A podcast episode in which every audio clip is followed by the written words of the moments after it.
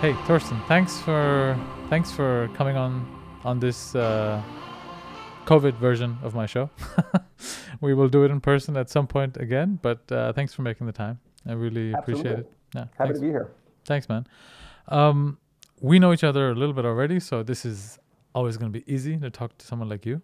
You've been building, you've been in tech for a long time and building a you know startup for a while. So I wanted to start maybe a little bit before that. You studied biotechnology, right? Is that, is that what you studied? Yeah, Talk to me about like right. so. How was, how did you go from that to starting a what what YouNoodle has been over the last decade? Tell, tell me that. Tell me No, that it story. was, it was actually, um, you know, quite a funny story how that ended up being biotech and how I then got out of it because I initially uh, signed up to do uh, no, sort of normal informatics or the, the, the, the computer science engineering was, was what I wanted to do uh, at DTU here in Denmark. And then I went to the in the introductory trip at DTU, and I was like, I looked at everybody else, and I looked at the books and everything. I was like, what is this that I said yes to? Uh, and uh, they had this new, really cool um, uh, major or, or, or sort of um, field of study that you could choose. And, um, and it was called biotechnology in general, but it had this sort of subsection, it was called bioinformatics. So this idea of doing, you know, I've, I've been building apps since I was uh, young and self-taught coder. This idea of applying code and computation to biology was just really cool, but it was not a long sort of thought out career dream. I, I literally like realized on that trip, I was like, I should be doing what these guys over here are doing. And uh, I asked the, the DTU advisors if I could change sort of last minute. And I think at the time, no one wanted to study engineering. So they were probably afraid that I would drop out somehow. So they were like, yeah, yeah, yeah, no, we'll figure it out. Don't worry about it. So that's how I ended up in biotechnology. It was fairly random, but, um, but it's been really cool, uh, even though I don't work with it today. Yeah, and I think what's what's interesting for me because now on sort of my, I've been building startups also for a, a little bit, and and I'm super interested in biotechnology now, and I'm really sort of exploring, sort of trying to read whatever little bit I can, and I, and it's just, it seems like there's sort of so much happening in that field now, and I can imagine. Do you sort of do you follow along a little bit at all? Like, uh, have you been sort of seeing? Because you also you went to UCL for your masters as well, right? And that was also related to biotech as well, or Yeah, it, it essentially, uh, yes, I have been following along to answer your question, um, and and I'm not in any way as up to date as I was at the time, but uh, but it's definitely a field that has developed really rapidly. Um, I think UCL was uh, was mostly because DTU is an engineering school, and and I think once you get into biotechnology, there's this whole field about the medical uh, application of that, and that's where you very quickly get into uh, healthcare and, and medicine, and DTU just did not have that. So UCL, uh, University College London, uh, has a, a whole medical school and five different hospitals, and I was really kind of fascinated by the idea of diving into the the medical and healthcare use of, of bio, biotechnology and bioinformatics. So that was really mostly why, um, and I really enjoyed my, my time in London. I, I ended up spending a total years uh, in London working on various different things.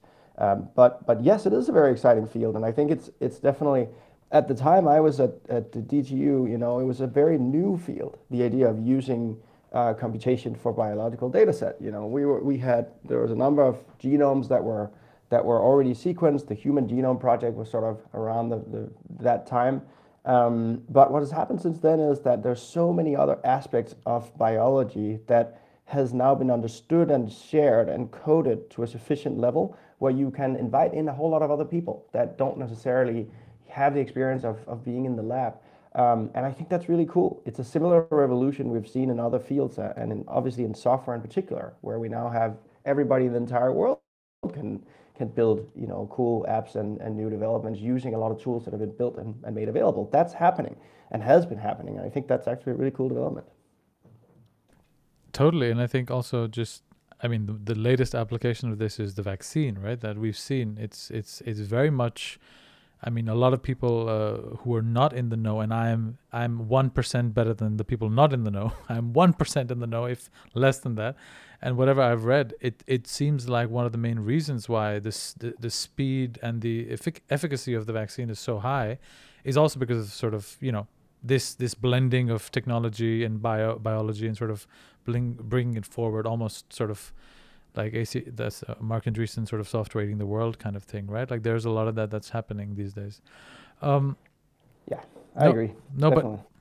but so I want to talk about again, like a little bit in the a little bit in the past, like how did how did someone who has a master's degree in in in biotech start uh, YouNoodle? How did that come about? and what is so, YouNoodle? Like, I mean, it's been a it's been uh, it's a decade plus now, right? How long have you been? Uh, it's been about ten years. Yeah. Um, for yeah. what is YouNoodle and how did you start it? Like, let's go back. I know you probably answered this question a million times, but if you wouldn't mind indulging me one more time. no, of course. Um, yeah, it's a it's a, a a software platform that is used by a lot of different types of organizations to source and select and evaluate startups. And this is, you know, you see it a lot in venture capital, of course, that that the whole purpose of selecting startups is all about, uh, you know, making investments. But YouNoodle is actually mostly used outside of venture capital. So government grants, uh, you know, foundations that want to incentivize entrepreneurs or create economic development, uh, you know, universities uh, trying to teach entrepreneurship. Uh, you know, there's a lot of programs that have different incentives and, and, and resources and opportunities for startups. And the process of selecting those startups is actually very complicated. I think, you know, we started in San Francisco uh, 10 years ago, myself and my co-founder, uh, Rebecca Wong, who's from Argentina. So none of us were local to San Francisco. And I think we were very fascinated by all of the opportunities that you had as entrepreneurs in Silicon Valley.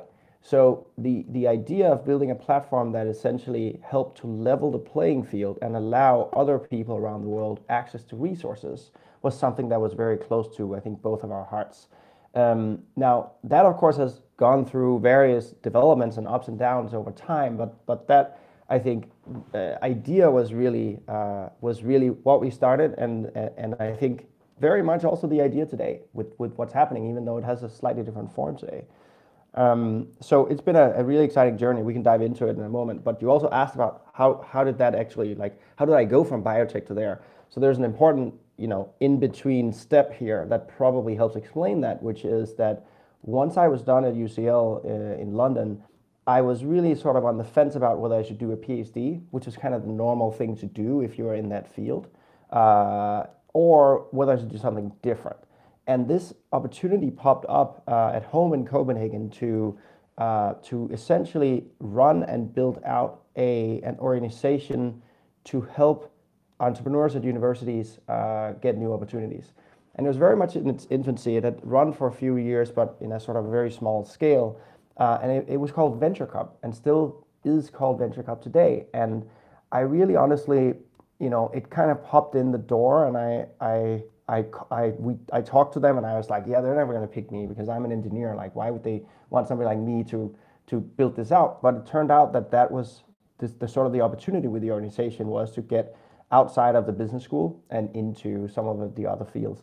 And I think that was really fascinating. It was, uh, it was, it was so cool to be a part of that journey. And in London at UCL, I had been, you know, my, my project was to work on a, uh, a sort of a research project that was part of a spin out part of a company that the university and hospital was spinning out. And I could see both the excitement with that, but also the problems, you know, the challenges of, of when academia meets the business world and, and, the, and the sort of cultural and, and other types of, of, of issues. So I came directly from facing those challenges.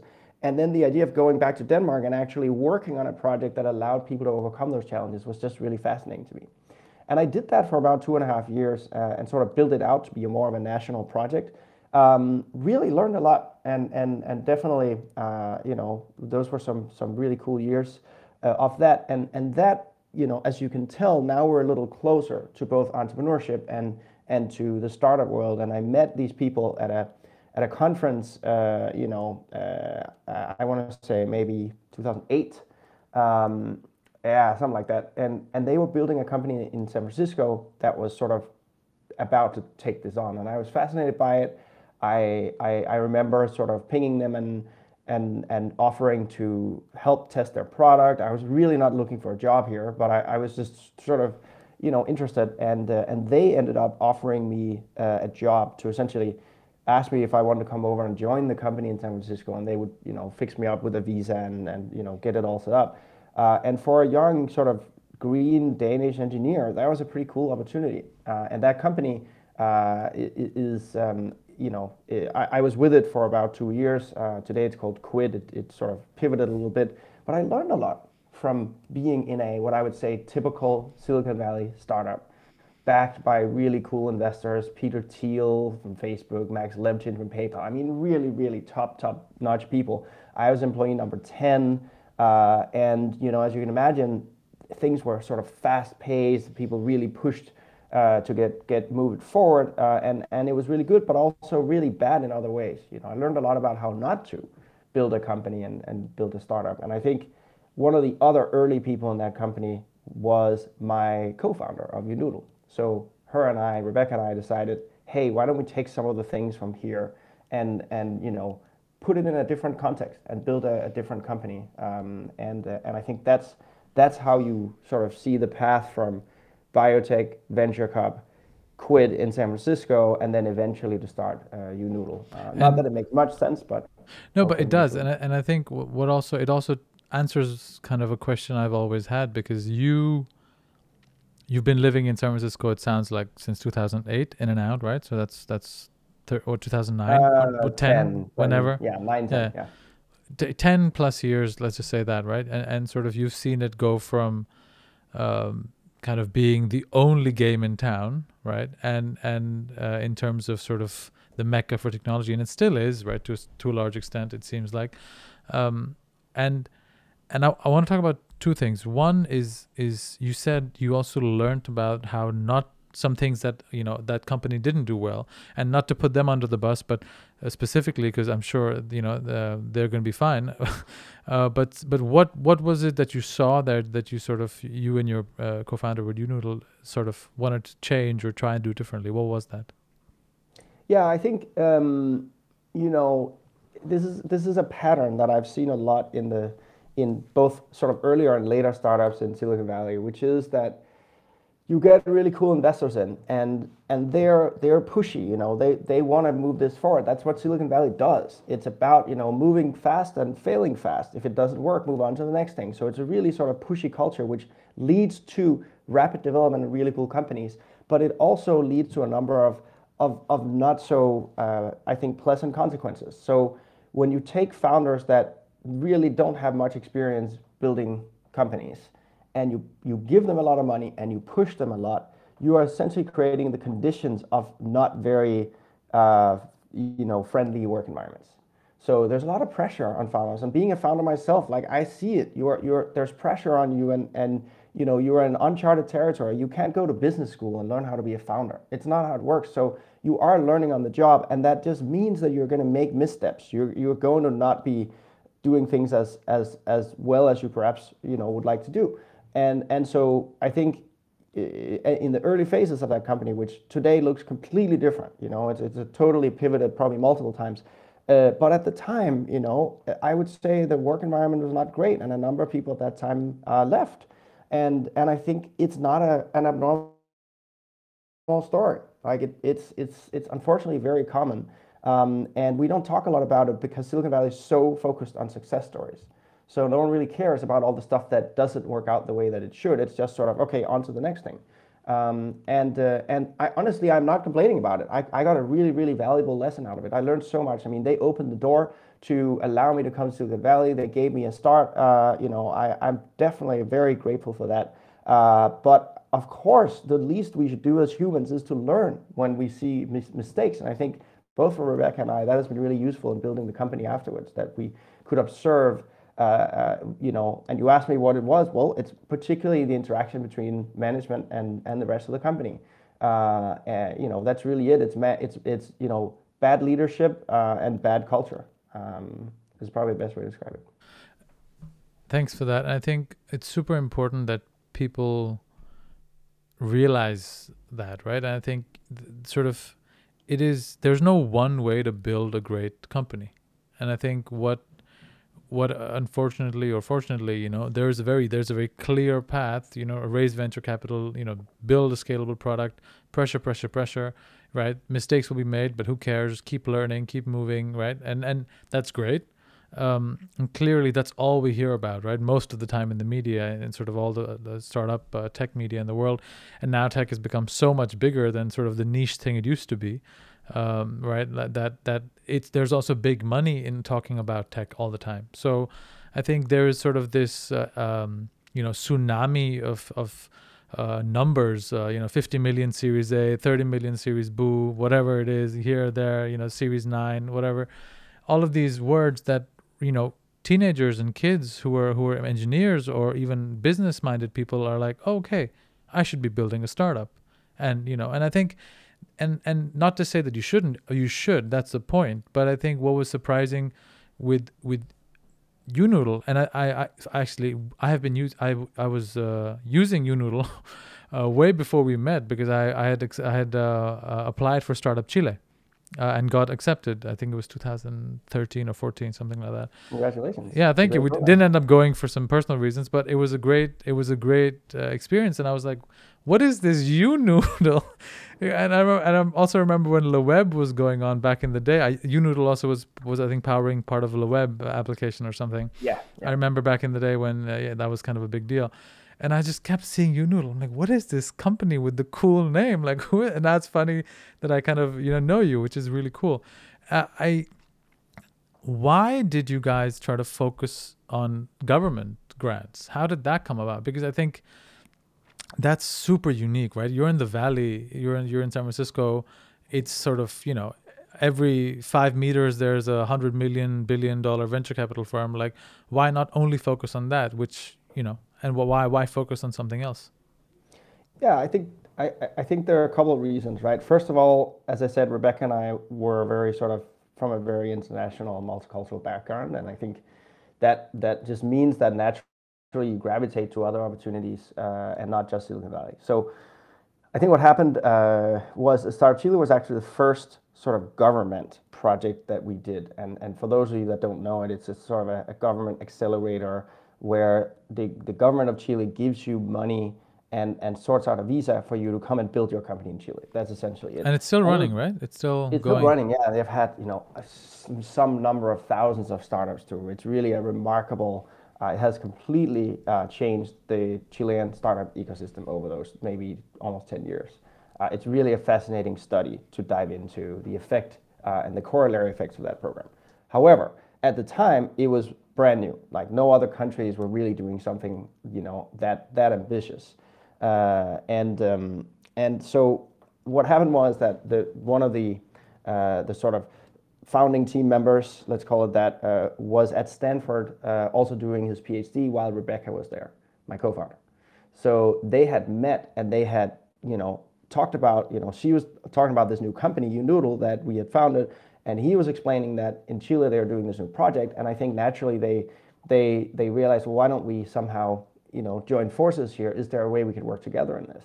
So we started a pilot uh, with them that eventually you know, got a few, you know, cool startups uh, to Chile, and then they, on the sort of political side, really scaled it up. And um, and you know, we were first in line, uh, you know, to to continue that that collaboration. And I, uh, it, it, was not a strategy that we had to say, hey, let's try to do like government projects. Who who has that strategy, right? Uh, but um, you get into it, and and I think, again, had we been you know, more traditional Silicon Valley venture focused, we would probably have seen it as a distraction. It's like, why, why care about this Latin American country? You know, government, you know, go- government always takes a while. It's like, it's a pain to deal with, bureaucracy.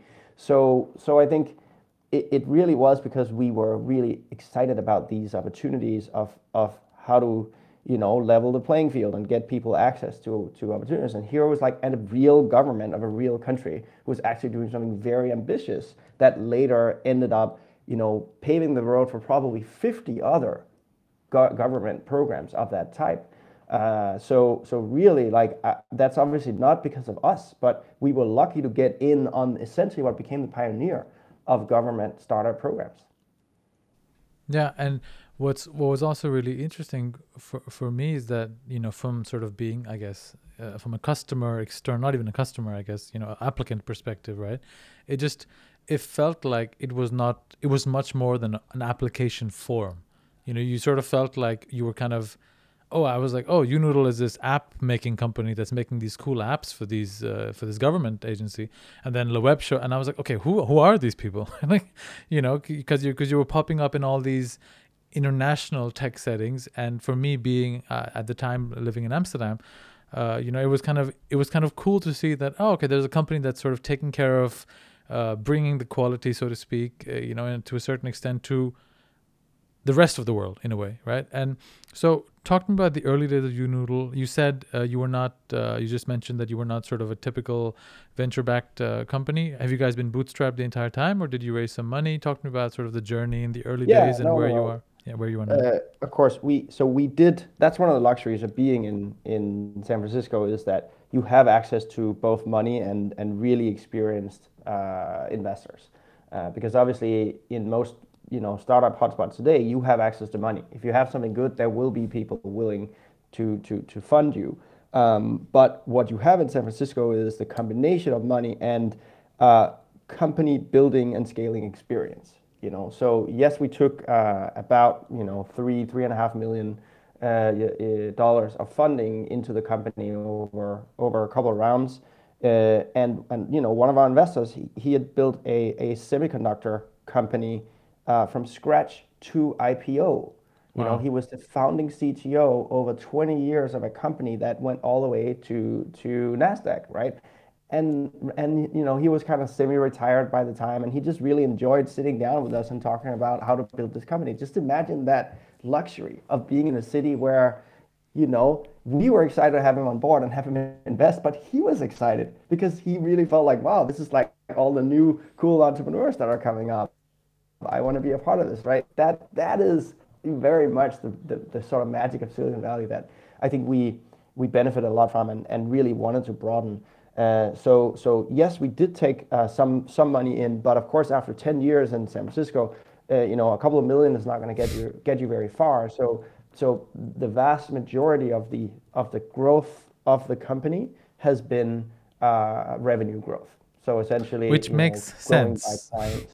Which which Yeah, makes sense. I mean, you build a product, sell it, and get customers, and keep doing that and grow, right? I think that makes sense. Yeah, absolutely. And it, it's uh, you know revenue growth is both good and bad. Uh, you know it, it keeps you very honest. You know you don't build anything that there isn't a market for, and you adjust as you go. Uh, but obviously, it also has the downsides of uh, of less long-term strategic uh, focus. Right? You have to move with the tidings. You know something something. You know if you have a bad year or a good year, you can't just rely on you know 50 million of venture dollars in the bank.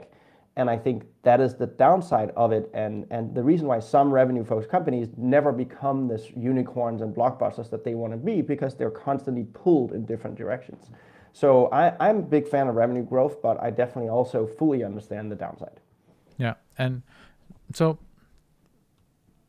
you started with Startup Chile, and then which like over the last 10 years i'm sure there's many companies many governments you've been working with but sort of are do there sort are there sort of some moments in the company's history the last 10 years that stand out where you were like you level changed to partner with some interesting people? Talk about that and then where is where is uh, younoodle now and or after after a decade plus Yeah, yeah, that's that's a good question. You know, there were definitely some defining moments, uh, both good and bad. Uh, I think yes, starting with Startup Chile was important. Uh, also, I think our first big project was actually with the Intel Foundation, so the sort of uh, uh, uh, philanthropic arm of Intel Corporation.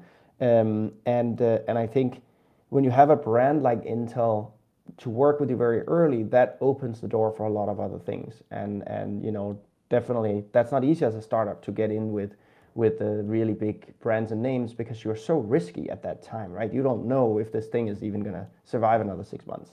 So I think in, Intel, um, Startup Chile was um, uh, important, uh, and I think later uh, working with you know when when Amazon came at some point and said, hey, we actually we're running a global startup challenge for Amazon Web Services. Can you guys help us with that? That's a little bit more of like wow, we're actually like Amazon cares about us. It's like it's a it's a, defining moment. We've done a lot with Amazon since then, um, and and a number of other both you know uh, corporate uh, uh, brands, but also, of course, a lot with other uh, other um, governments. Um, I, I, don't know. I think it's been kind of a that that piece has been very gradual, but there's also been some not so good, uh, you know, milestones. Right? We we were uh, a few years into starting the company. I want to say maybe 2011, 2012, maybe. We were uh, very sidetracked by what was essentially consulting uh, projects. You know, we were in the name of revenue growth. We had you know, Rebecca is an amazing salesperson, an amazing networker, some, something that I deeply admire for. Um, and we're, and she was able to get us some some projects that were just really cool. You know, they were top top notch with really cool people, and and you know they they required a lot of work, but they also paid well. So so by doing those projects, we essentially gravitated further and further away from being a technology company and a data company, and into uh, essentially being doing running from project to project. And our our revenue numbers looked great in those in those you know months and years, but it was a complete distraction from the actual building of a platform and a global network of startups the way that we have it today. And I think that nearly killed us because when you sort of decide to say, okay, at some point we Rebecca and I looked at each other, and was like, yeah, we we are this is not what we set out to do and what we fundraise for. We we got to sort of course correct. And when you start that and you start saying no to those consulting projects, you know, you start having not so good numbers, which is terrible when you think about either fundraising or hiring the right people or building stuff out. You know, you're not showing that growth path. So, so that's why you know it's not for fun that investors always tell their, their founders focus, focus, focus. You know, don't get distracted by all sorts of other stuff. Uh, and I think we absolutely make, made that mistake uh, and um, and had some really fun years, but it, it, just did not build the company, uh, and nearly killed us in the in the process afterwards. So how did you how did you course correct uh, and and and what I guess it was 2012 13 when you sort of you said a couple of years right? Uh, so when when did the course correcting start? And and what what is the company what has the company been since then and what is it today? Yeah so uh, I, I think we never, we were always building a technology platform from day one to run these selection processes. The first ever process that ran was actually Rebecca's own Stanford University that ran their sort of student uh, um, pitch competition on the platform. And, and so that, it's not that we stopped doing that. It just means that we got complacent and slower in developing the product. And since we were very much first movers in that space, there was no other platforms to do this uh, other platforms popped up. You know, competition happened. That's what, what, what happens when you're in a cool space. So we essentially got pushed behind uh, what I would say was global best practice in terms of what happened in the space. So it was not that we stopped doing it, and it was not that we didn't have a SaaS platform. We had subscribers and we had stuff happening there. It was just not our primary concern in those very early years. So we really didn't have to do anything other than stop doing the consulting projects and start investing our time into the SaaS platform. But as anyone who's built a SaaS company knows, there's a huge lag between the time you invest in the platform and that platform ever paying the bills for everybody, right? And it's kind of the nature of SaaS. I think it's so important this point. I think you've stressed it a couple of times, and I really want to double click on it because I think, you know, building a tech company, especially a product, you know, consumer SaaS, SaaS, especially consumer tech, right? There's there's a obscene amount of focus that's needed to build product and then you have to keep innovating you have to keep improving you have to keep going running on the treadmill you can't stop uh, uh, i heard uh, moxie the guy from uh, signal on another podcast the other day talk about kind of you know signal got this crazy growth and you know because of all some changes that whatsapp made and and and you know other messaging platforms. And he's like running a technology company is like you, you cannot stop swimming. You have to keep you have to keep improving. You have to keep trying new things. And especially something like what signal is doing which is very security heavy. You know there's a lot of uh, a lot of attacks coming all the time. But the point is running a SaaS company especially as you said takes a long time for you know your fruits to bear sort of right? And um, so you kind of refocused on building the SaaS platform, and what has happened since then, and where are you today uh, in terms of YouNoodle?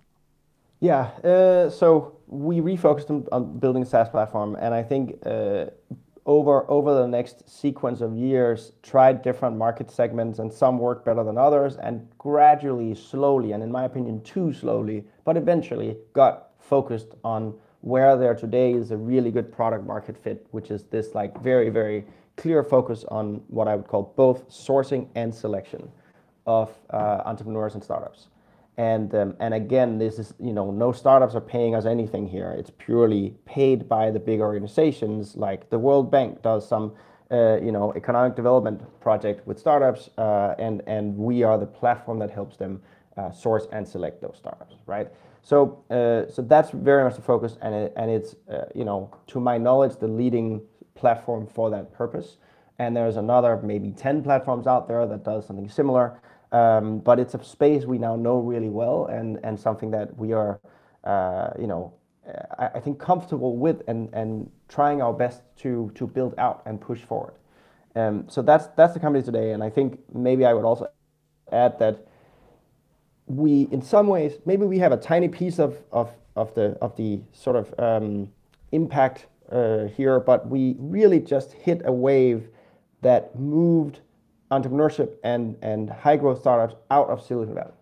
You know, over the 10, past 10 years, if you were 10 years ago, let's say a European, Amsterdam based founder, and you wanted to grow and become a global technology company, there was only one answer, which was how fast can you get yourself to San Francisco?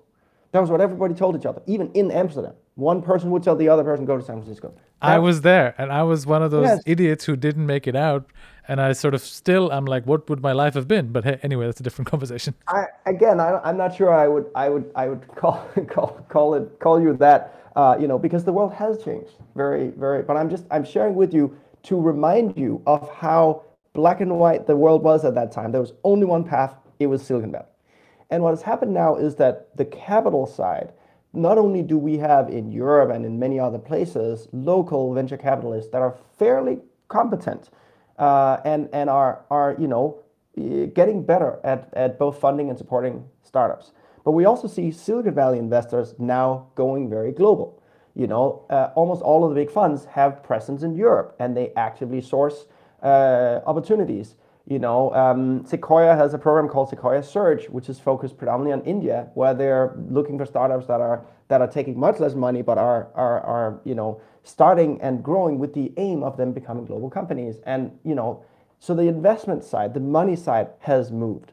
But what's interesting is that the startup side, and I'm not sure which is, you know, is the kind of the chicken, the egg question here, but the startup side has also moved, which means that we are now building both small and medium sized successful startups and even unicorns in many other places of the world. And so did one did the money lead to the startups or the startup leads to the money? I don't know but the fact of the matter is that there is no not a singular focus on silicon valley anymore. That doesn't mean silicon valley is a bad place to be. It just means you have alternatives. Um, and i think i want to add that because i think what Noodle does as a company and a platform very much is tied to that globalization and, and sort of democratization of access to technology uh, that, that has happened over this time. And, so we are all about eliminating biases. You know, how do we make people run selection processes that doesn't just pick the usual suspects that normally would get the money anyway? That's really fascinating. We're talking about gender diversity. We're talking about all sorts of other, uh, you know, divisions in society where, where you know, the venture capital environment still is, is sort of a very, very sort of old white guy, uh, uh, you know, undertaking. And I think that's really cool. Did we invent that? Not at all. But at least we were building a project and a platform that fit that wave uh, uh, really, really well. And I think that's also part of why it's become such a global, uh, you know, it's still a small company, but it's a very global platform. And, and I think we have a lot of impact today that we hadn't imagined 10 years ago. Awesome. And, and just, just to kind of be crystal clear on it, right? Like who what kinds of companies or organizations are your customers? You've mentioned the World Bank, you mentioned Intel Foundation, you mentioned governments, right? Is there is there a certain kind of company that is kind of doesn't fit the YouNoodle uh, customer or category, or or how wide is it? Honestly, it it has driven us crazy the past five years that we haven't been able to define it and say this type of organization is the client had we just been able to focus on, let's say, just governments or just big companies, you know, life would have been a lot easier. But the reality is that almost every type of organization these days is looking at the startup world and they do want to interact with startups and and most of them are not very good so so you know there there is there's just been demand for what we do and what the platform does from a lot of different uh, uh places. And we have decided instead of focus on the customer type or the organization type we're focusing on the product and the delivery. Saying i don't really care who you are but if you need startup selection that eliminates biases and runs efficiently and, and safely uh, uh, globally we are your platform to come to. So so it's all over the place. So maybe uh, maybe maybe maybe an idea would be sort of unexpected customers. Like who you I mean who like in a way just just because I think it's super important point because I was quite surprised when we uh, we've met at a bunch of conferences, we've also met in per like you know hung out as friends. So you've mentioned to me some customers and I was like, "What? They're looking at startups, corporates and these big companies." And and I think to me you've actually changed my very very biased opinion on corporates and governments uh, almost single-handedly right? Because i think i think being a pure startup guy since i was a teenager right? I i sort of see governments and and and big corporates as you know these sort of things that slow you down you know, that are sort of in the way of startup progress almost. But that seems to be not the case at least at least the people that come to you right? So are there certain standout examples where you're like, oh, you would not expect this kind of company to be interested in startups, but they have, and you've helped them. Can you talk about some of those? Yeah, absolutely. And I think it, it's the, the the first thing to say is that it's definitely not, you know, just private companies. Uh, there's a lot of different types of organizations that are somewhat puzzling. Why why are you looking at startups? I think you know private companies. It's probably not very surprising to most people that organizations like Google, Amazon, Cisco, Intel, we've worked with all of them, uh, are looking at startups, right? It's like, well, obviously they're big tech companies, so they buy startups, they sell products to startups, they probably hire people that used to be in startups. There's all sorts of interaction points. But what's probably less, you know, obvious is that smaller industrial companies, traditional companies who might be 100 plus years old, are looking at the startup world because they typically only have, let's say, one you know, cash cow product. One product they've been selling for 50 years that they're just the world's best at. Uh, and, uh, and they're really struggling with figuring out how do, how do the next 10, 20 years look for us. So, you know, startups don't have all the answers, but, but it's just they can't afford not to be interested in the startup world. And that is a new thing. You know, it's not new that Google and Cisco work with startups, but it is new that a traditional 100 year old industrial company is looking at startups and working with startups. And I'm astonished sometimes of these companies that explain like what they do and what they focus on. Uh, you know what you know that, that that that's even a billion dollar market, right? Um, I remember talking to one that said, "Well, we are specialized in the plastic film that goes on TVs when they're sold. You know, the film that you tear off, uh, the packaging film, right? That specific product this company has just built a massive business out of. And I'm just like, it's it's fascinating, you know, uh, uh, how specialized some of these companies are. And of course, in the name of focus, that's really good. But in the name of disruption, that also means that you are really only betting on one horse. And that means that if you are not aware of where disruption is coming from, uh, you are very vulnerable to, to new developments in the market. Uh, so so that's that's sort of one aspect of, of a lot of surprising stuff in that category. But I think also other organizations like nonprofits that you feel like, well, why why would nonprofits uh, you know be interested? Uh, we work with you know um, a, a, water charity called Imagine H2O, which is about you know reinventing how water is both sourced and distributed and, and given access to around the world. And uh, as many other uh, nonprofits, they're saying, well, we need somehow to work with startups because they are nimble, they can test things out. They're often present in a lot of markets where, where you know, business might be hard to do. So the, the, the idea of doing that is, is uh, I think, in the nonprofit space is definitely gaining ground. Um, who knew, for instance, that UNICEF runs a global cryptocurrency innovation fund?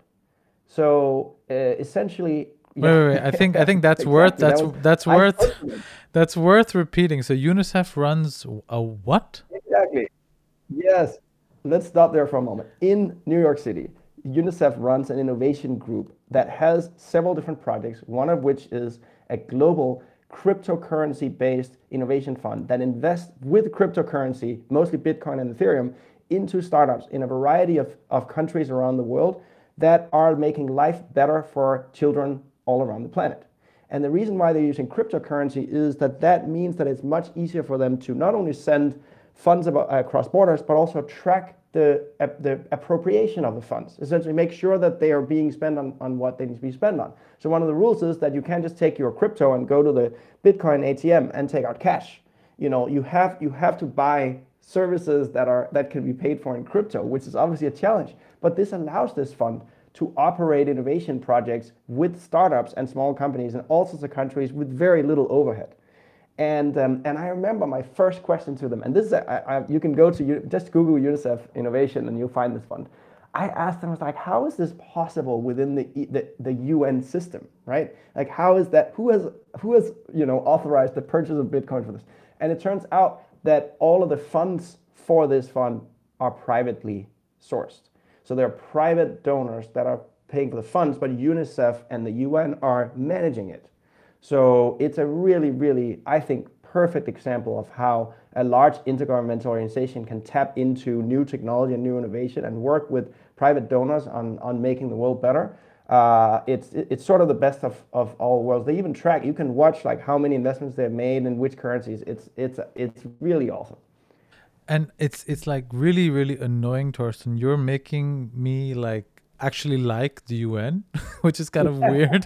You know, it's it's it's these organizations that sort of I've considered for the longest time to be very slow and you know sort of blah blah political bullshit that they're actually doing something interesting like this and I mean whatever you want to say there's a lot of people who talk about crypto and i mean that's a whole you know rat's nest of issues and and and craziness. But the fact that an organization like the UN is doing this and clearly they're not alone because I'm they're they're good at many things but I'm considering I'm guessing they're not first movers right? I'm sure there's other people maybe they are maybe they're surprising me a lot today right but anyway I think what's interesting is that YouNoodle and what the work you do right it seems like the definition of a startup is a lot more nuanced now, right? Before it was a CT, a couple of developers, right, who get together. Uh, you know, this typical sort of Paul Graham idea of go build something, and you know, kind of most of the developers don't know how to how to speak in a meeting properly, so they hire a business person, they hire a salesperson, and that still exists, right? And there are a lot of companies that do that, and and, and San Francisco is full of them, and so is Berlin, so is uh, India, so is Mumbai, Delhi, so is Mombasa. Like this, those people exist all over the world, and that's awesome. But clearly, what has happened in the last 10 years plus and you guys have been part of that wave or you know part of uh, enabling it to a certain extent along with other players in the market is that startups are seen as agents of change now. And and that is almost even more empowering right? I think a lot of people um, I think in India, uh, I have a lot of understanding and knowledge of the context there, right? There, a friend of mine, uh, Shraddha Sharma, who hopefully I will try to convince. She's a very famous celebrity now, so she won't come on my show, but I'll try and convince her. She started a blog 10 years ago, and I remember uh, it was called yourstory.in, now yourstory.com.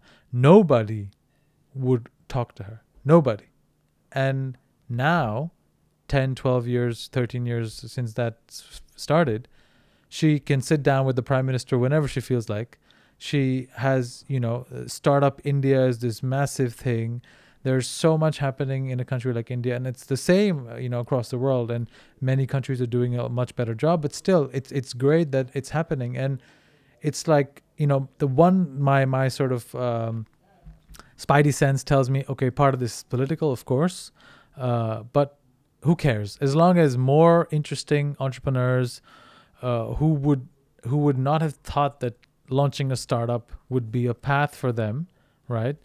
Can take that risk, and I think it's awesome for me because when I was in university and I started my first company when I was, was first startup when I was around 18, 19, Nobody else had a startup.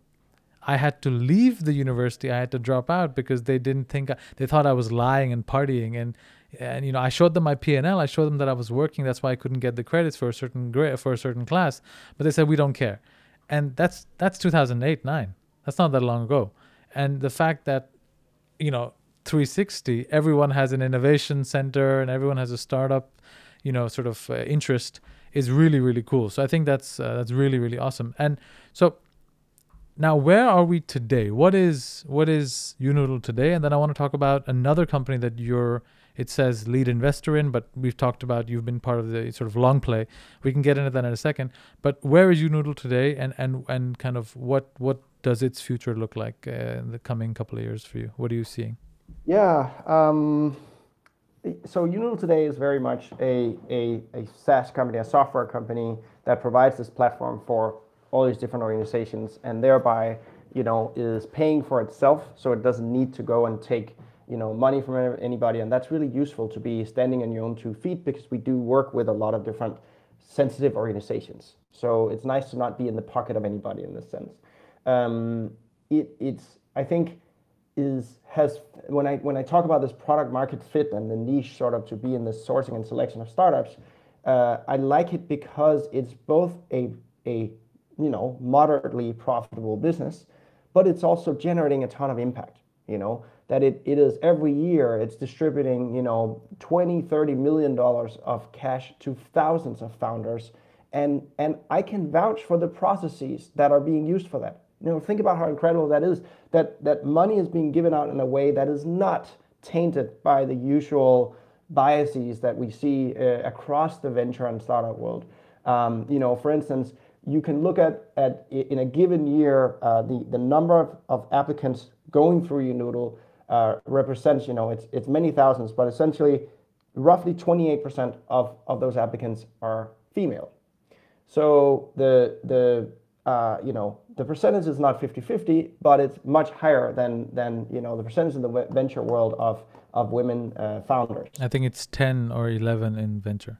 Yeah. Yes. So what's interesting for me is that when you look at the ones that are actually winning these grants, the ones that are after being evaluated by external experts and arm's length, you know, principles and all sorts of good stuff, the ones that come out on top, we also have almost exactly 28% women founders. So we are not observing any kind of gender bias on this platform. And yes, of course, there's plenty of gender bias in the rest of the system, but I think it's kind of cool that there is a pocket of it where I can say, yeah, I actually this this works the way it should. You know, it's doing it's it's doing what it should. And the fact that we can do that, I don't need to become a massively profitable business, but the fact we can do that and let it pay for itself and grow, uh, I think is is more than I could I could wish for. So uh, yes, it's taken 10 years, but it's definitely something that I and we are, are really proud of, um, and and I think will will will will live for for many years to come, hopefully. Um, I think.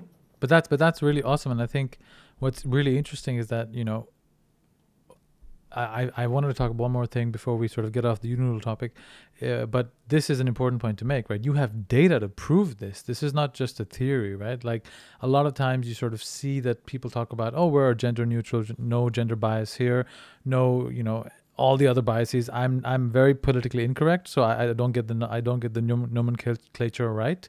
So whatever, just you know, build a great product. Nobody cares where you're from. Nobody cares what your color of your skin is or your gender is. Just build great product and solve great problems full stop right? That's it. And i think it's really nice for change to sort of have a platform and or and you guys have been working hard at it. This didn't just happen by mistake right? That you have kind of proved it with the data.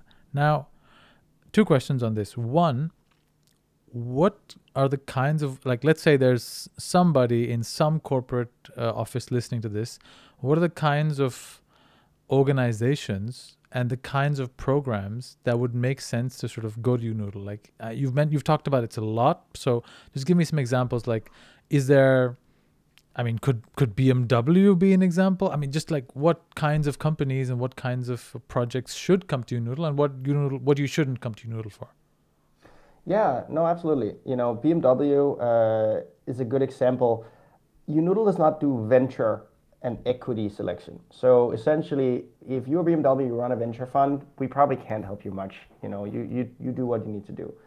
But BMW happens to run something that's called the Startup Garage. And what that is, is a way that they work with startups in a non-venture uh, capacity. So they essentially say, instead of investing in your company, we are going to give you a contract.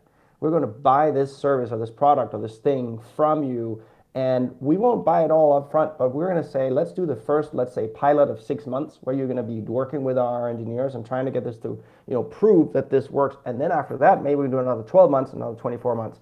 So they're doing it as sort of a supplier vendor relationship almost, but they call it a venture client unit because they act as venture capitalists. They, they are willing to take risk. They are willing to work with you even though you are not an established company. And I think it's such a cool mix of the best of the two worlds, essentially. Um, and in the process of both sourcing and, and selecting these companies, yes, they could actually uh, absolutely work with us. Uh, you know, they are, I know their team fairly well. They're not currently a client, but uh, but yes, I think it's a great example. The minute you are willing to deviate from the traditional corporate venture capital, uh, you know, pipeline, which which normally doesn't work very well. If you're willing to deviate, uh, that's a point where, where we can help you. Um, and and I think it also has ties to to that spin-out company that you mentioned, um, Longplay. But you know, it, it's I think BMW, yes, that's a good example. But the funny thing is, like, I don't think there's not a lot of organizations that should not or cannot work work with us, right? Like, if you we saw a lot of interest in the beginning of the pandemic of organizations that said initially, you know, I remember there was like an innovation request. Can can people help us? How do we make you know ventilators? Uh, out, out of the you know manufacturing companies we have. Can we have a ventilator challenge right? Like it was very that's at the time how you know forward looking governments and foundations were looking at how to solve this problem. But later on it turned into okay we're now past the first couple of months. We realized that this is actually now probably more of an economical crisis than it's a healthcare crisis because we're now past that know, we know how to deal with this now but how do we deal with the fact that so many small businesses are essentially put out of business? Um, you know, a lot of if you're if you're nice, you call it digital transformation. you know that a lot of digital transformation has happened in the past 12 months uh, involuntarily to both small and, and, and large companies. And you know the large companies will, will will figure it out. It was probably very needed for them. But if you're a small retail shop in like the streets of Bogota in, in, in Colombia, you are completely destroyed by the fact that no one can go and buy things from your shop in a prolonged period of time. So if you're the government, you are thinking about how can I restart the, the SME sector? How can I help all these people that used to own shops to figure out can I do something different in my shop? Or can I take my skills and, and go somewhere else with them? You know, now this whole sort of economic development and and and and you know eh, personal development almost becomes front and center, and all of it can have a startup component. Uh, so so so an example so an example could be I mean as you just uh, you I'll just go with what you said right?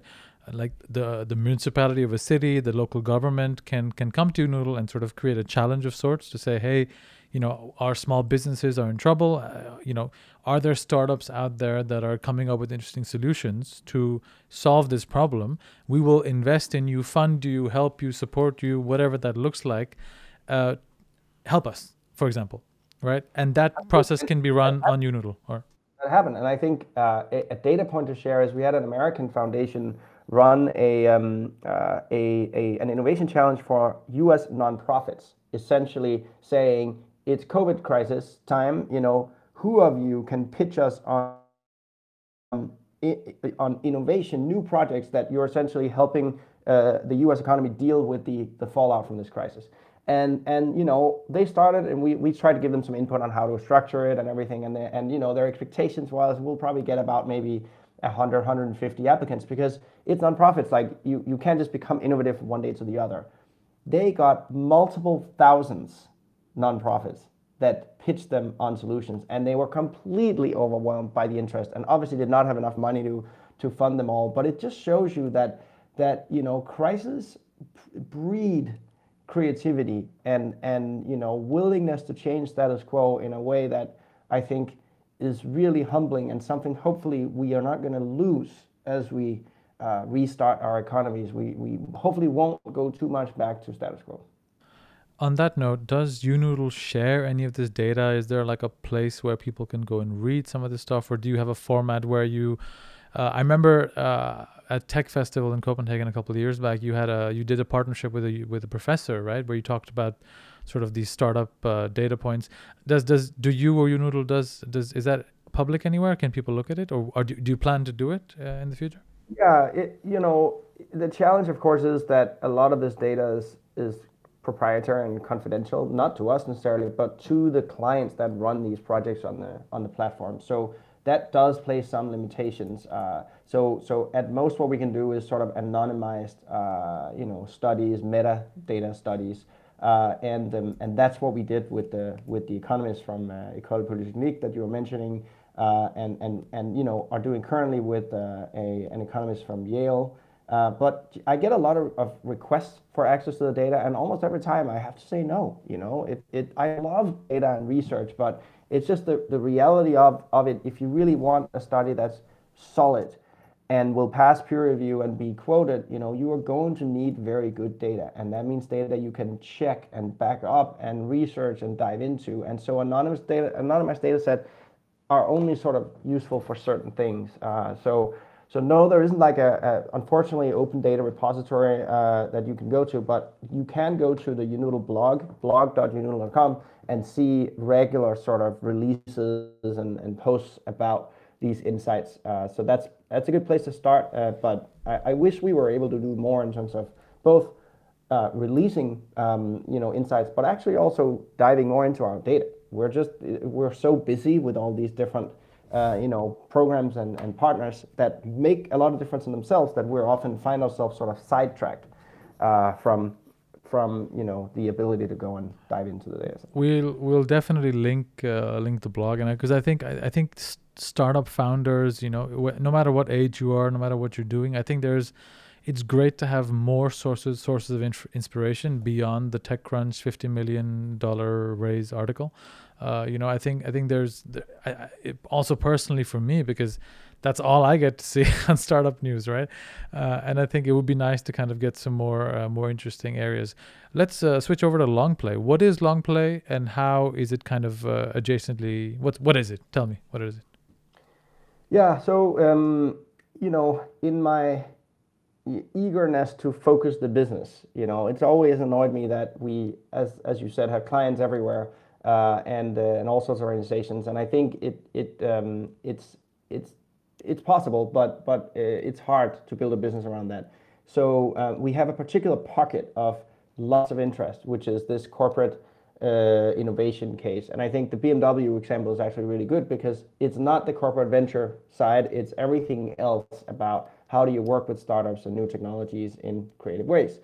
So, so it's you can imagine when you sit on you know 300,000 startups in a global data set, uh, it, it's we're a very easy place for people to find and say, hey, can you help me with ABC? I have this problem.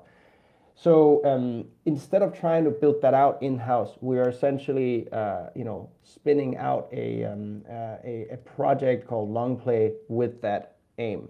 So, um, so I'm not, uh, I, I'm, I'm an investor and advisor into it, uh, but I'm not, you know, running it. And, um, and I love following it. It's, it's such a cool, very emerging space.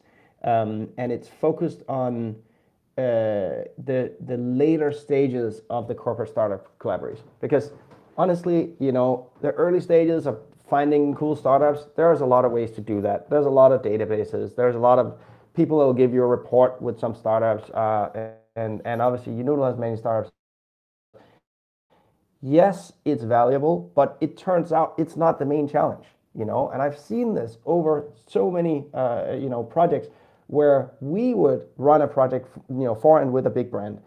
We would find some amazing startups that were in the sort of top 10 and i would then call them back a year later and say okay guys like tell me what happened i'm assuming you like built five new uh, projects and companies and and and very often nothing would have happened. You know, they would say, "Oh yeah, I know, but like, you know, my boss left, or the budget got changed, or or I changed companies, or there's like always excuses for why things have not happened inside the big company with these opportunities."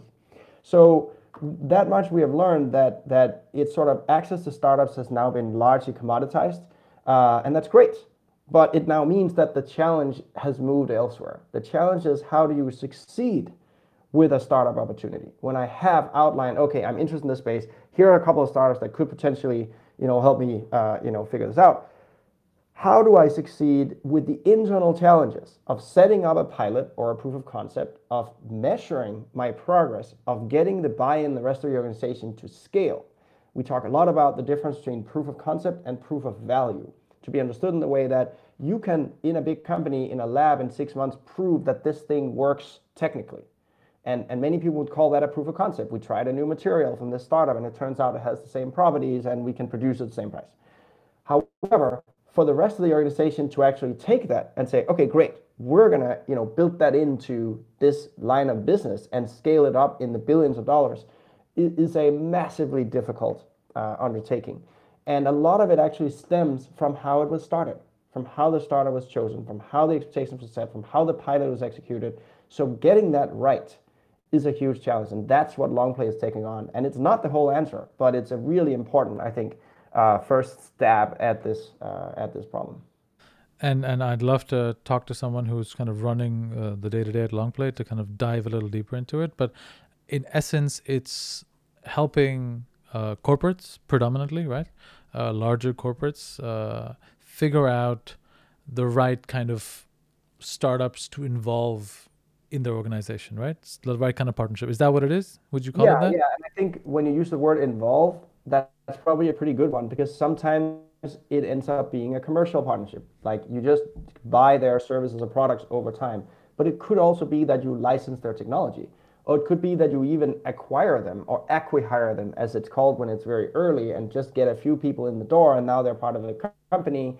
Uh, or maybe it's a fourth type of collaboration. But I think what it's typically not is it's typically not a venture investment you make. Uh, and that's how the model is different. You're looking for more commercial uh, and sort of closer to the existing lines of business uh, collaboration and more buy-in inside the organization with this type of partnership. And I can I can imagine right and and it, it would almost be better for many for many larger corporates because I think venture is such a it's almost like you know trying to put a round peg in a square hole. Is that the right way around? Whatever. I'm maybe messed up that metaphor but the point is that right venture capital in its essence is a very different asset class to sort of building a large corporate company. And it can be done. People are doing it well and you know there will be a lot of in- interesting innovations coming out of that. And there will be a lot of total total failures coming out of it like real venture capital right? Like that's kind of that's proven and recorded and talked about a lot. Now the opportunity for a real corporate which you know has multiple lines of business uh, multiple ways of managing people it would make sense to have multiple ways of interacting with you know startups so cool very cool i'll uh, I'll ask you who I should have on to talk about Longplay, but uh, thanks for that. That's good. Good to see what you're. What that's also fun to see that you know it's spinned off into something totally new. Um, and is that is that also sort of global, or where is it based? Where's the HQ, or how how's the team set up? San Francisco based, but I would say kind of inherently global uh, in the sense that it's very early. You know, Yeah, yeah. we are we are working with the first couple of clients, and you know, I think still learning from what are the challenges in that path, uh, you know, the later stage startup collaboration, uh, and um, and I think sort of slowly building out the scalable pieces of it. Right now, it's not as much about scale as in as in it's about making sure that the customers get a lot of value out of it. Um, and I think was it Paul Graham who said something about like if you make make a few people uh, get a lot of value and don't you don't have to make everything scalable in, from from day one. And I think that's Yeah. very much the case here. Uh, but it is something that should be very scalable inherently. Uh, we're just kind of, you know, taking our time to understand and and fully appreciate the the challenges inside these companies before we decide on the scaling path. No, completely makes sense. I think I've also started to sort of have a new admiration for, or new new sort of focus of saying scaling is important, but it's also important to build a great product first for the right market. Uh, there's a there's a I think it's some, some, something I don't even know what it is, but it's called Mighty Mighty app. It's some sort of something to do with Chrome, very technical, improving Chrome experience. They've been spending the last year with ten customers, and focusing on these ten customers. In the tech world that's insane but that's what they focus to do. And i think the founder used to was was the was the co-founder of mixpanel before this. So clearly it's going to be a great product. And they're going about it in a sort of very similar mindset of sort of slow focus you know let's build something for a couple of people and then take it from there. Um, we've talked about tech for almost an hour. Uh, i want to switch gears a little bit into music because you're into music a lot and and talk to me That's about right. that because and my wife and you have jammed together when when uh, she was in san francisco and you know visiting so uh, we'll have to make that happen some point again uh, but but talk to me about your interest in music and how did that come about and and you know just just talk to me about music Yeah, um, you know, music and business is, is a really interesting topic that has also changed a lot. I got interested in music from like I was a kid.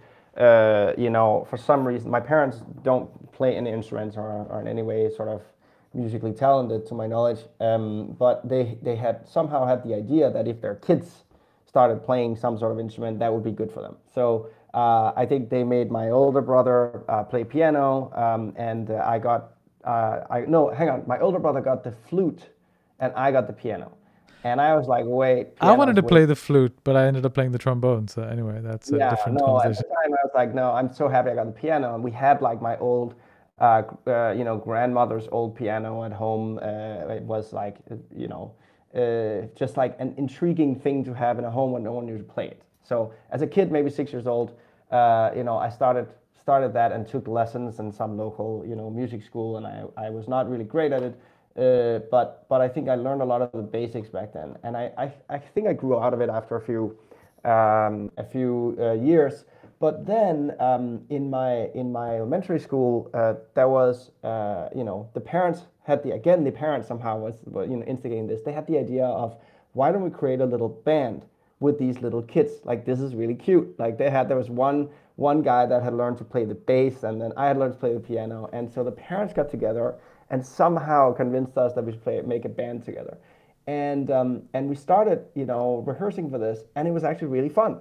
Like it was like oh finally it's not fun to play piano by yourself but it was really fun to play with other people. And bear in mind like we are 10 at this point. Um, and it turned out that in that band you know the lead sort of we didn't have a vocalist but we had a, a, a guy a friend of mine played the violin and um, you might say, wait, what? The, the lead in the band is a violin. How does that work? This guy has gone on to win two Grammys since then.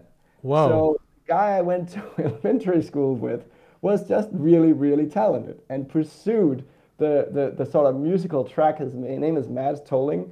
Uh, went to uh, Berklee College of Music uh, in Boston, full scholarship, played with some like absolutely and violin it's always been Um, violin or it's always been violin and, and, and you know string instruments. Insanely talented. Lives lives in, in Silicon Valley, uh, sort of Bay Area today. Uh, and um, what's his and name sorry could you say his name again M A D S. Mads Tolling. T O L L I N G.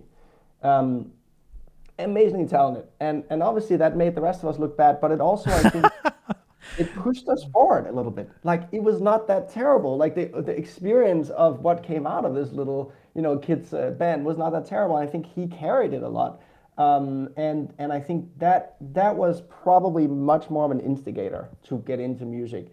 And then I was in different sort of bands just for fun. I've never played professionally, but different bands in high school and, and college, and have always really enjoyed it. And eventually ended up mostly playing jazz because it has a lot of improvisation. Uh, and I'm not great at it, but I really enjoy it. Uh, and I should actually play much more. Um, so that's like the, the, the, the short version of, of, of getting into something random that my parents were not into. And, um, and somehow, you know, I, I, I- grew to really like. I listen to a lot of music, uh, but, but, but play as much as I can.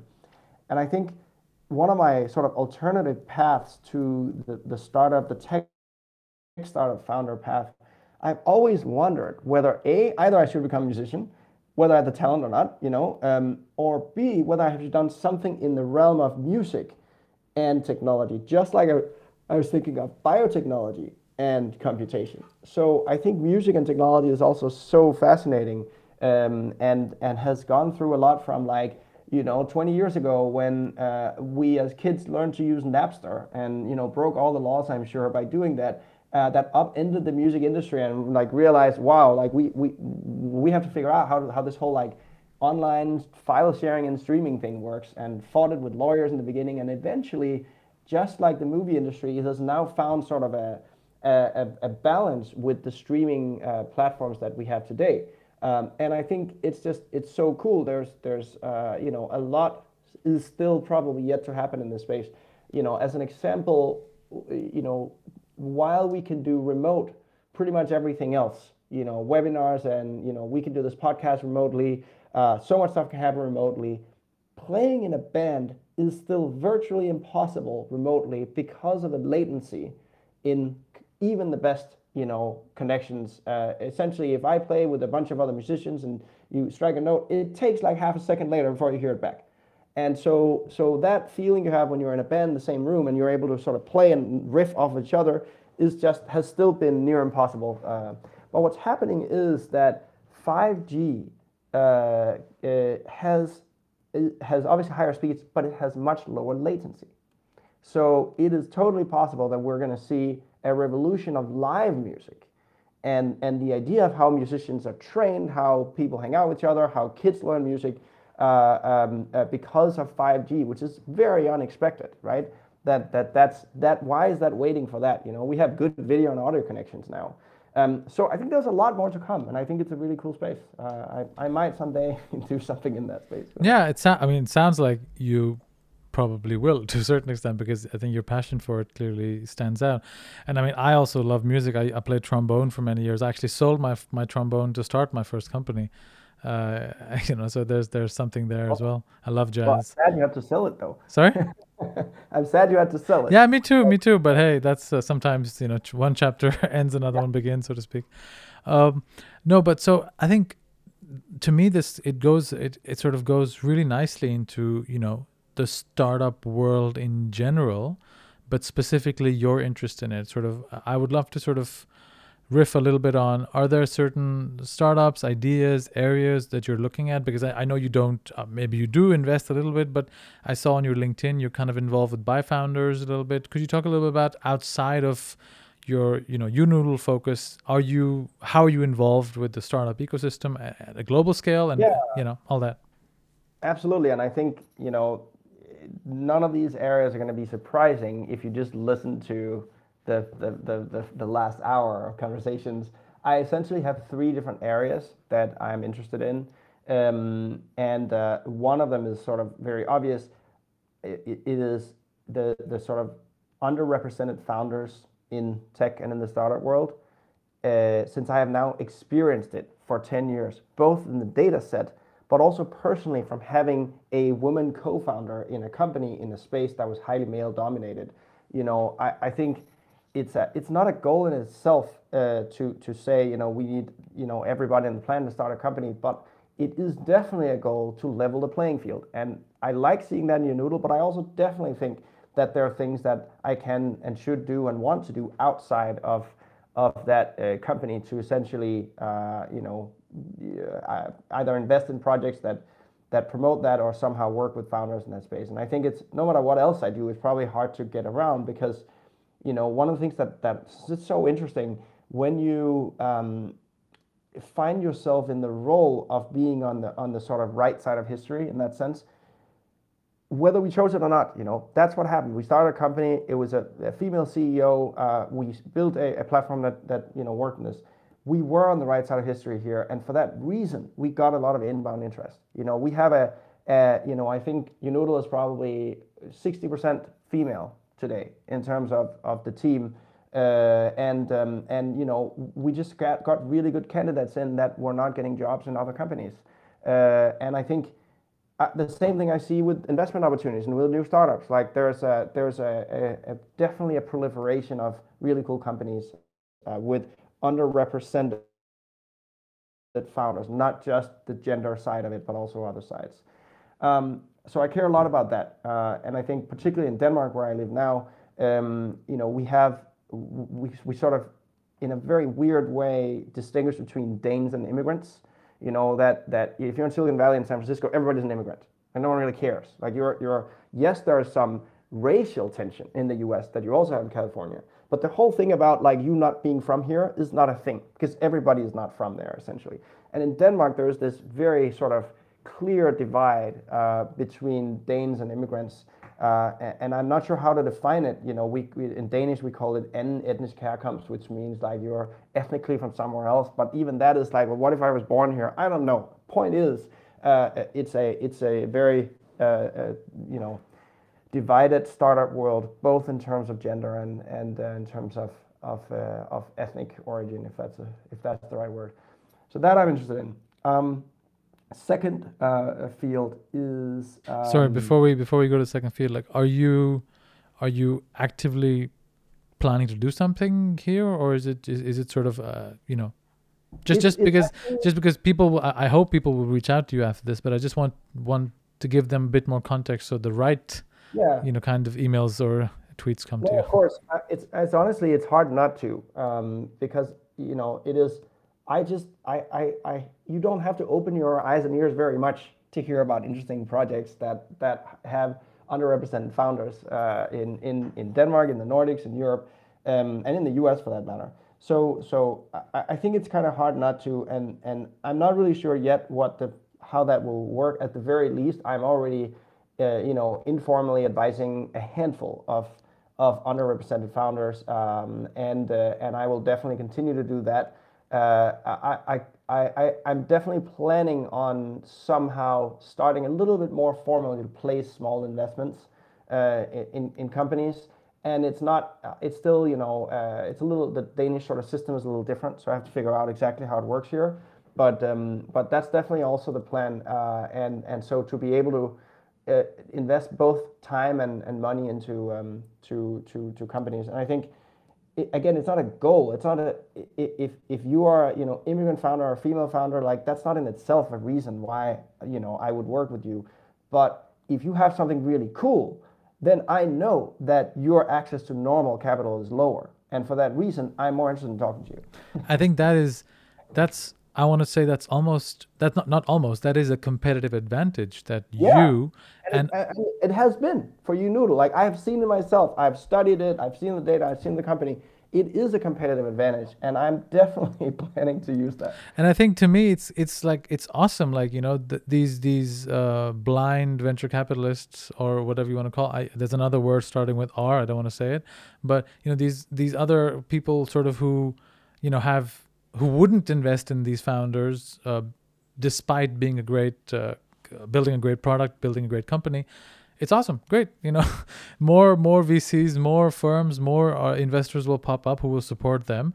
And if they don't they're going to leave money on the table. So you know no problem. Uh, the second uh, area of interest. Yeah so uh, the second area of interest I, am kind of for now defining as government uh, government innovation. So, yum yum. Let's talk about that. yeah, exactly. You know, think about again the U.S. where I've lived the past ten years. Government is a very small part of the economy, right? I, I forget what the exact number is, but let's just call it 10, 10-ish percent of the of the workforce and, and GDP. Um, and that means that you know the private sector can largely develop new things, and the economy can benefit from it. And you know, it's kind of very much market market economics here, good and bad. In in Europe, and in the Nordics and in Denmark in particular, government is much, much bigger. You know, in Denmark, government is about half the workforce and about half the, the, the GDP. So what you're seeing here, and I'm not I'm not a capitalist here, and you know, it, the saying that it's necessarily inherently worse. I'm just saying that because it's half of, of the economy and workforce, that means that if the new developments in technology innovation is only making its way into the private sector and only generated by the private sector, we as a country and economy are massively losing out.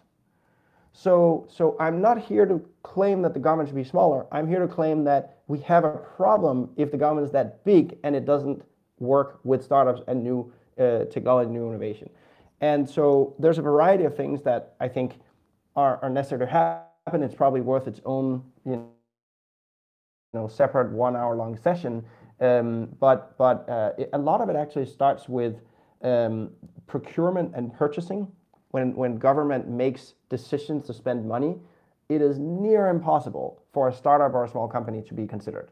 Uh, and so either the government spends money on itself or it spends money on large companies. That's essentially it. And and so so that just diving into that problem would be really really useful. I think a, a second piece of it is that um, I, I believe that eh, the Nordic countries will need some sort of centralized CTO role or office. You know that that we we need to be more informed in a less political way about the big infrastructure choices, the big decisions about where where does data live, where does our citizens' data belong, you know what about data privacy issues, what about interoperability between different systems, what is it that we should own in-house, so to speak, versus what should be done externally. Today, the way it works is that you know one agency or ministry has a problem to solve and goes and puts out a bid, gets people to bid, and again, this is only the big established companies, and gives a contract to build some sort of system with a certain spec. And a lot of attention, no one wants to make mistakes here. It's government, so a lot of attention is put on no one getting fired. You know, make sure that it's a safe choice, not necessarily that it's the right choice, but make sure that no one looks like an idiot after making this choice. And so you you you kind of have, uh, and we have plenty of examples in in Denmark uh, about that problem, uh, where we have overspent both in time and money to get something that not only is not the best product, but is actually possibly making the situation worse because it does not interoperate with other pieces of government or with the world outside. Um, and I'm not here to name all of those, but but I think those are some of the pieces that where things start. And I think outside of that, there's a problem within uh, the allowing government agencies and employees to actually innovate themselves. You know, let's create uh, you know environments where you're able to go outside of of the current rules. And that's really really hard for government. Government needs to follow rules much much more than private sector. So, so what I've seen in other countries is that, that you can establish sort of sandboxes. That means that if you build a, a project here, whether it's internal government or outside startup, up until a certain size and age of this project, there's a whole lot of laws that you are that you can willfully ignore. Just think about it for a moment, right? How hard that would be to, for government to say, yes, we are okay with you breaking the law to its own employees. Like it is near impossible. And but nonetheless, this is what's necessary to generate. Is is, is there is there any public example that you know of or that you can talk about? Just just just to put some context. Yeah, they, I know the government of Taiwan operates a sandbox uh, scheme both for for government and private uh, projects, and I think you know a good example of where this stuff is, is useful is if you think of the advent of uh, of Uber. You know, Uber is much hated in many economies, but but you can't ignore the fact that they have really pushed a very sort of stubborn sector of urban transportation, uh, both obviously taxis, but also other types of urban transportation. And the way Uber started was, uh, you know, to operate, you know, uh, black cabs or limousines in uh, San Francisco. And it was never meant at that time publicly. The idea was not to run taxis. The idea was we have all these idle, you know, cars. How do we make sure we put them into use? It, it, there's a there's that's what startups do. Um, and and they broke a lot of laws in the process. And and I think as a government, San Francisco was not ready to handle that, right? And most other cities have not been able. If you are able to say, okay, within reason, you are okay to break these laws until you have a certain size or age, and at that point, now you have to adhere to all of them. That allows you to pilot these things uh, in a way that I think uh, society really, really benefits from and uh, there are just so many areas of of, um, of, of government-run society here that could benefit from this. I, I couldn't agree more, and I would love to have you on again, and someone else who you think represents the government side a little bit more, uh, and we can find someone. I'm sure you know some people who who would represent that side well, just to talk about it. And I think personally, I live in Denmark as well. I live in Copenhagen. I I this is super important to me because I've chosen to live here for many reasons. so I think it's it's uh, it's important that the society and and the government and you know in general we can be more innovative. The third and last area of uh, of yeah, uh, so interest for you. The third and and I, I would well not last, sorry last for this conversation. I'm trying to limit.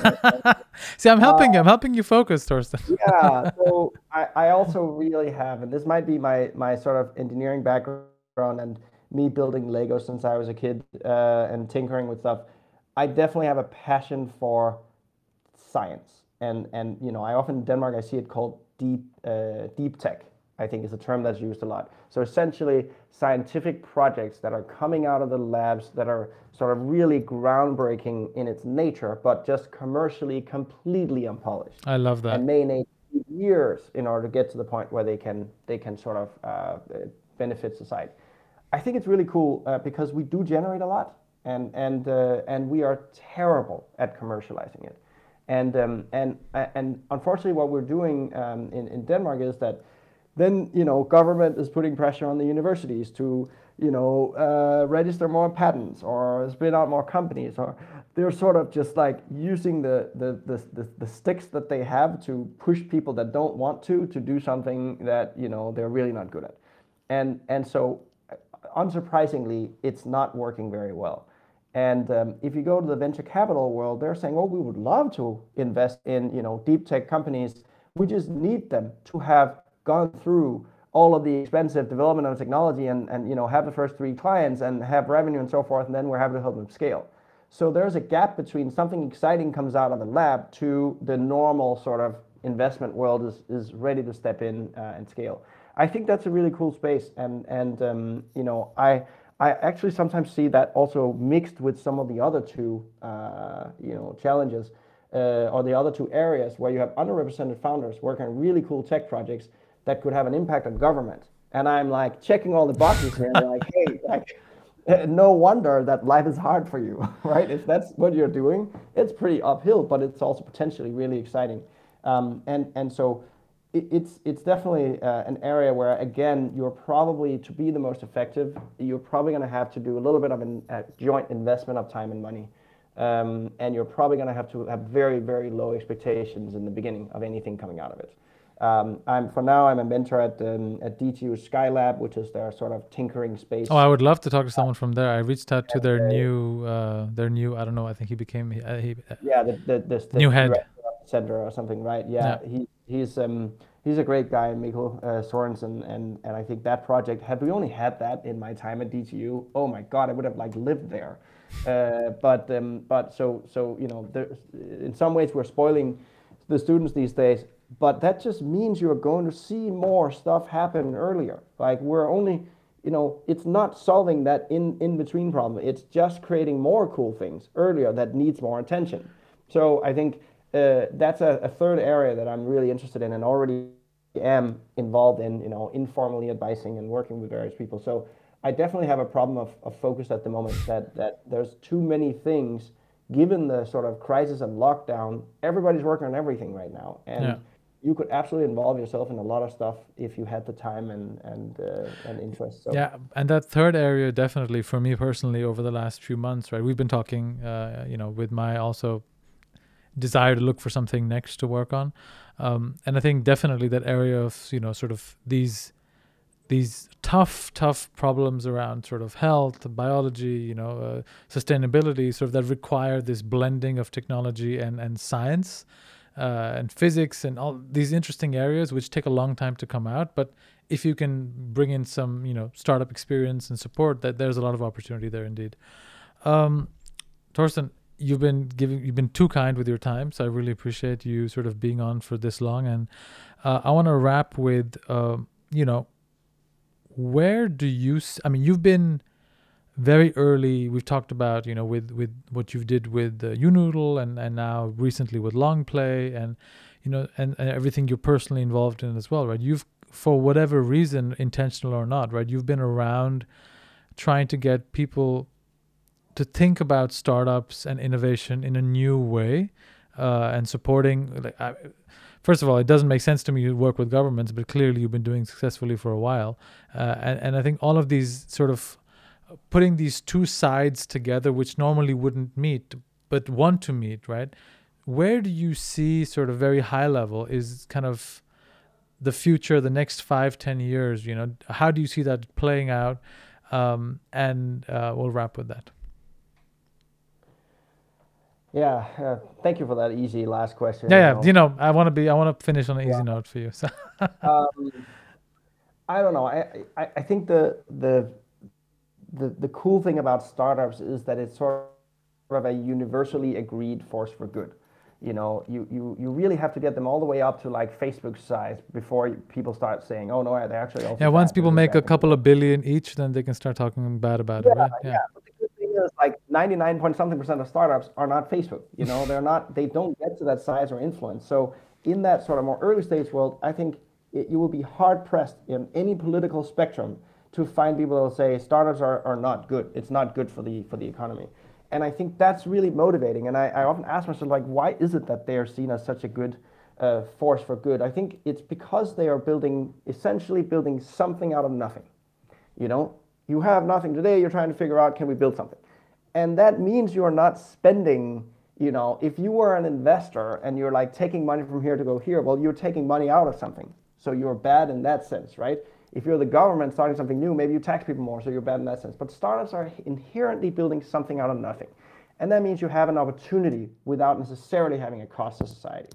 And I think that's really cool. I think the, the, the second piece is that they are very, very adept and nimble and sort of resourceful in the sense that they can do what maybe government or big company would take you know years to do and millions to do they can do much faster and, and better and cheaper and I think that's also really good for society that you have this ability to experiment and get stuff done quickly. You know, uh, very few startup uh, you know founders pay themselves hand- handsomely because that's the nature of a startup. You're trying to prove that it works. and I think that's really good for uh, the rest of us that you have people that are willing to take that personal risk, building something out of nothing, uh, trying to, you know, without spending tons of, of money and resources on it, trying to prove that there's some sort of way that society should get, should get better. And in that sense, I think we will continue to see a, a, a universal focus on the promotion of startups. I think sometimes it, it doesn't always work. You know, sometimes what government does is kind of ill-informed, but but nonetheless, you know, it's a force for good, and it will continue to be that. And it'll, in my opinion, with the advent of all these new tools and the globalization of access to you know resources, I think we will see the impact of the startup world go up dramatically. Now we've seen the sort of uh, distribution of startups and, and, and where they're seeded and where they start. But we are going to, in 10 years' time, to see a massive impact from the startup world that is not measured in unicorns. I think that's really important. Uh, you know, it's a very sort of uh, basic level of understanding of the startup world to say, oh, we don't care about all the small ones. We only care about the ones that become unicorns. Because the fact of the matter is that so many more startups are becoming successful and are growing and are generating jobs and are generating tax payments and are generating exports uh, and, and you know changing lives without ever becoming more than 100 people you know and so that that impact will be not only will be bigger we'll be better at seeing it as well and i think we will get um, almost like a startup sector of the economy if you will uh, I think we're going to need a, a, a, startup minister in many uh, uh, countries instead of just a minister for economic affairs because it's going to be such an important uh, part of the economy. And I think that's probably the very short answer to I, where this yeah. is all going. Um, and I think it's good. I mean, we have so many things divide us in this world.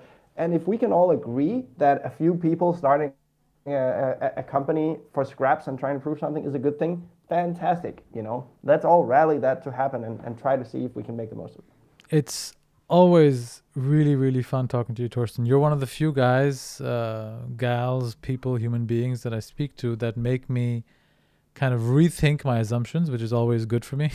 so thanks for that. Uh, if you don't become the CTO of the Nordics or or or you know the the startup uh, messiah, whatever you want to call it, uh, right? We'll we'll um, we're gonna make it happen. Uh, but uh, thanks so much, Torsten, for your time. Uh, and I will link everything you give me to link uh, for people to reach out to you below in the show notes. And let's do this in person soon. You know, with the once COVID is a little bit more easy in Copenhagen. So yeah, let's see. Yeah, absolutely. No, thank you so much for having me and and you know for for giving me it's it's not that often you get that much time to you know just ramble about stuff. Uh, interviews are usually a lot shorter, and, and sometimes it's good to dive into.